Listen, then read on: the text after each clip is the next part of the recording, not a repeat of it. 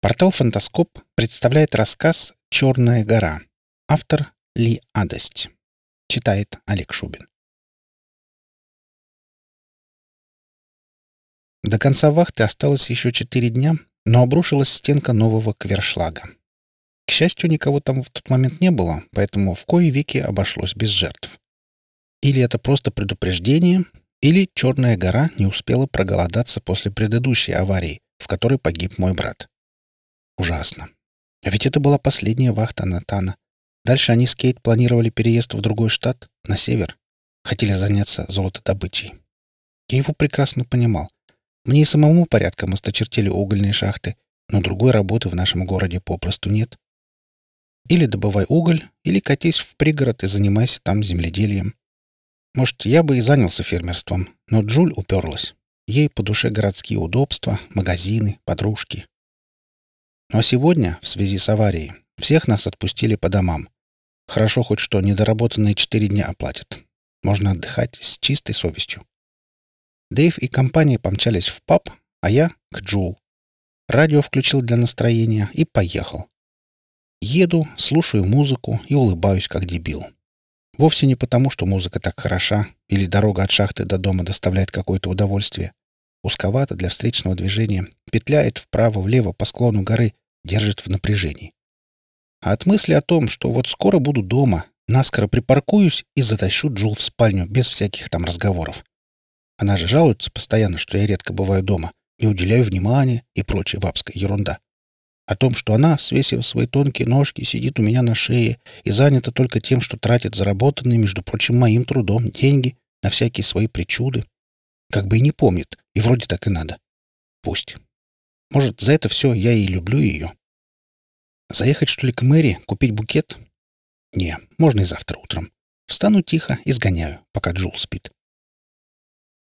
Машину не припарковал, а просто свински бросил на газоне перед домом. Подбегаю к двери, а она закрыта. Ушла Джульетта моя по магазинам, что ли? Ладно, сюрприз не удался. Подожду ее внутри. Ключи-то есть? Зашел. И что-то так нехорошо крутанулось где-то в животе. Что за черт? Где стройный ряд обуви моей бабенки? Где эта чертова гирлянда из всяких сумочек? Верхнюю одежду Джул всегда убирает. В коридоре только плащ дежурит на вешалке. Но сейчас его нет. Я сразу рванул в комнату, распахнул шкаф. Пусто. Только пара моих рубашек и пиджак. «Джул, что за шутки? Эй, Джул!» Понятно, что ее здесь нет. Кричу так просто, на что-то надеясь. На кухне, как всегда, идеальная чистота. Пол прям-таки сияет. И полки пустого холодильника тоже. Хлопаю дверцей и иду в спальню. Кровать застелена, в центре — конверт. Не знаю почему, но брать его в руки страшно до жути. Вот как пальцы на руках трясет. Но надо. Надо открыть и прочесть. Стив, прости. Я уезжаю из Харлана. Не из-за тебя, ты не думай. Ты прекрасный парень, но... Мне надоело торчать в этом захолустье. Чувствую, что если останусь здесь еще хотя бы на день, то окончательно деградирую, закисну и покроюсь пылью навеки. То же случится со мной, если ты все же вознамеришься переехать в пригород на ферму. Я не хочу этого. Мне нужно какое-то движение, карьера, самореализация, не в качестве наседки домохозяйки, а, ну, не знаю, кого-то еще. Если ты любишь меня, то догоняй. К пятнице я планирую добраться до Индианаполиса. Там останусь на несколько дней в отеле Hot Road. Если не дашь о себе знать, то дальше отправлюсь самолетом искать свое место в жизни. Может, Нью-Йорк, может, Майами но точно не Харлан. Хочу увидеть море. Твоя Джу. Я перечитал записку раз десять, прежде чем врубился. Нет, врубился-то я сразу, когда не увидел ее обуви в коридоре. А вот дошло с запозданием. Несколько минут я потратил на бестолковое разглядывание обоев на стене, пока меня вдруг не осенило. До Индианаполиса напрямую около 500 километров. Но дорога не идет прямо. Сегодня среда. Если Джул планирует к пятнице добраться до Индианаполиса, то выехала она отсюда совсем недавно. Может, всего за несколько минут до моего приезда. Значит, если я немедленно сяду в машину, то смогу догнать ее. Дорога одна. Разминуться мы никак не сможем. Я опять в пути. Только в этот раз не улыбаюсь.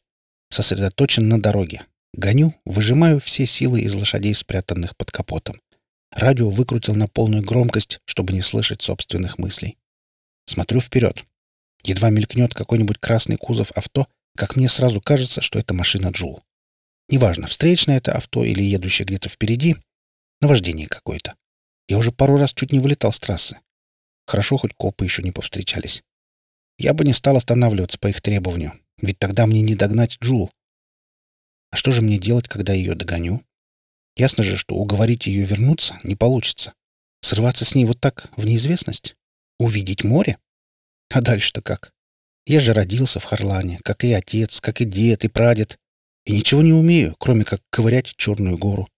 Натан как-то шутил, что пока мы ковыряемся в горе, она ковыряется в нас, и знает о нас куда больше, чем мы сами. Жаль, что тебя нет рядом, Натан.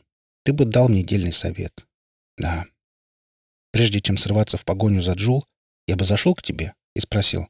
«Слышь, брат, как быть? Моя бабенка кинула меня. Ей, видишь ли, приспичило море увидать и самореализацией заняться. В борделе каком-нибудь. Она же, честно говоря, только трахаться умеет. А так-то, дура дурой. Натан бы ответил мне. «Так и какого ты тогда нервничаешь? Если она вот такая, как ты говоришь, то и пусть себе катится на все четыре стороны. Хоть к морю, хоть в пустыню». «Так я же ее люблю. Так люблю, что и на других бабенок смотреть не хочу. А если подумать, что она с кем-то другим, так вообще. Что ж ты молчишь, брат?» То и молчит, что его нет рядом. Еще и дождь пошел. О, как льет. Не видать ни черта. Придется мне прыти поубавить. Надеюсь только, что и Джоу приостановилась. Она же машину плохо водит, а по такой погоде и вовсе на обочину съехала, пережидает.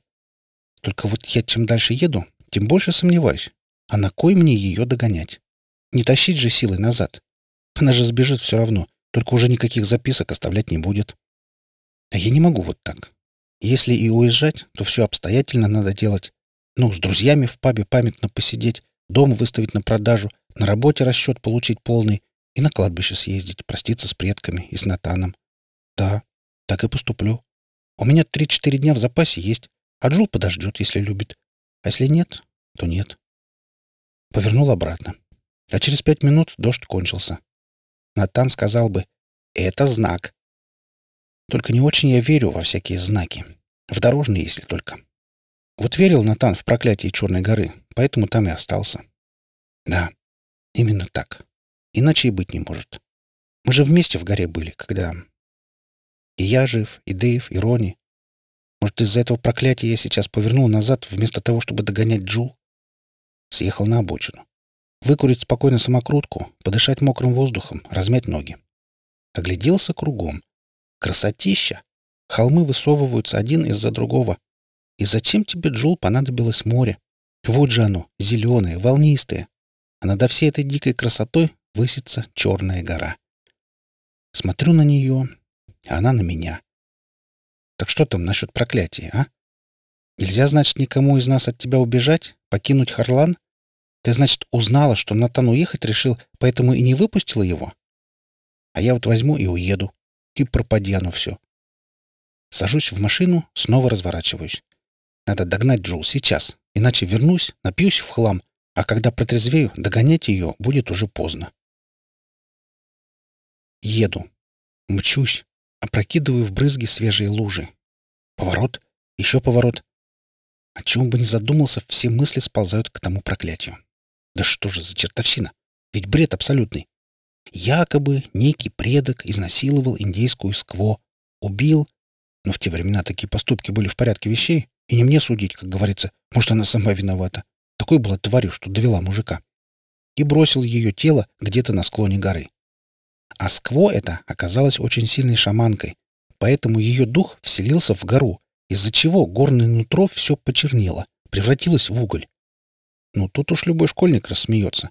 Все знают, что уголь оттуда же, откуда нефть, газ и другие всякие стоящие денег ископаемые, а всякие шаманские штуки тут ни при чем. Почему же Натан верил? Такой уж человек. Помню, в скаутском лагере страшным голосом рассказывал эту историю у костра. И с тех пор Черная гора не отпускает ни одного мужчину из рода того самого негодяя. Мстит. Чуть позже убеждал меня, будто надпись на могильном камне какого-то там по счету нашего пра-пра вовсе и не стильный ход похоронного агента, а как раз фраза того самого проклятия. «Ты никогда не покинешь Харлан живым». Есть, конечно, в этой истории что-то. Что-то такое, о чем лучше не думать за рулем, когда Черная гора смотрит в спину. Снова на максимум радио. Когда же я догоню Джул? Может, проскочила мимо? Она могла быть там, на бензоколонке? Нет, там не было машин. Только черная гора за спиной. Отца сгубила выпивка, потому что в Харлане в свободное время просто нечем больше заняться. Только пить. Дед умер от старости. А то, что у шахтеров старость наступает в 40 лет, виноваты черное нутро горы, а не проклятие неизвестной скво. Значит, все это ерунда. И нечего больше думать об этом. Впереди красный отблеск. Джул, Неужели догнал? Джул! Прибавляю скорость. Еще, еще. Высунув руку в окно, машу, пытаюсь подать знак. Притормози. Она заметила меня. Сигналит. Высовывает голову в окно. «Дура! Смотри на дорогу! Да смотри же ты на дорогу, а не на меня! Там же поворот!» Я закричал, только радио в машине орет громче меня. А убавить громкость мне некогда. В руль вцепился обеими руками. Бабенка моя на радостях совсем забыла, что за рулем. Машет мне рукой, не смотрит вперед. Все, что я могу сделать, перегнать и подрезать, чтобы она не вылетела с трассы. Только бы успеть. Я люблю тебя, малышка. Из разбитой машины, прижав к животу руки, выбирается девушка. Она делает шаг, хочет сделать еще, чтобы заглянуть за край трассы, но останавливается. По ее щекам текут слезы. Из-под юбки — кровь. В спину ей смотрит черная гора. Ни один мужчина не может покинуть Харлан живым. Даже в утробе матери. Вы слушали рассказ «Черная гора». Автор Ли Адость. Читал Олег Шубин.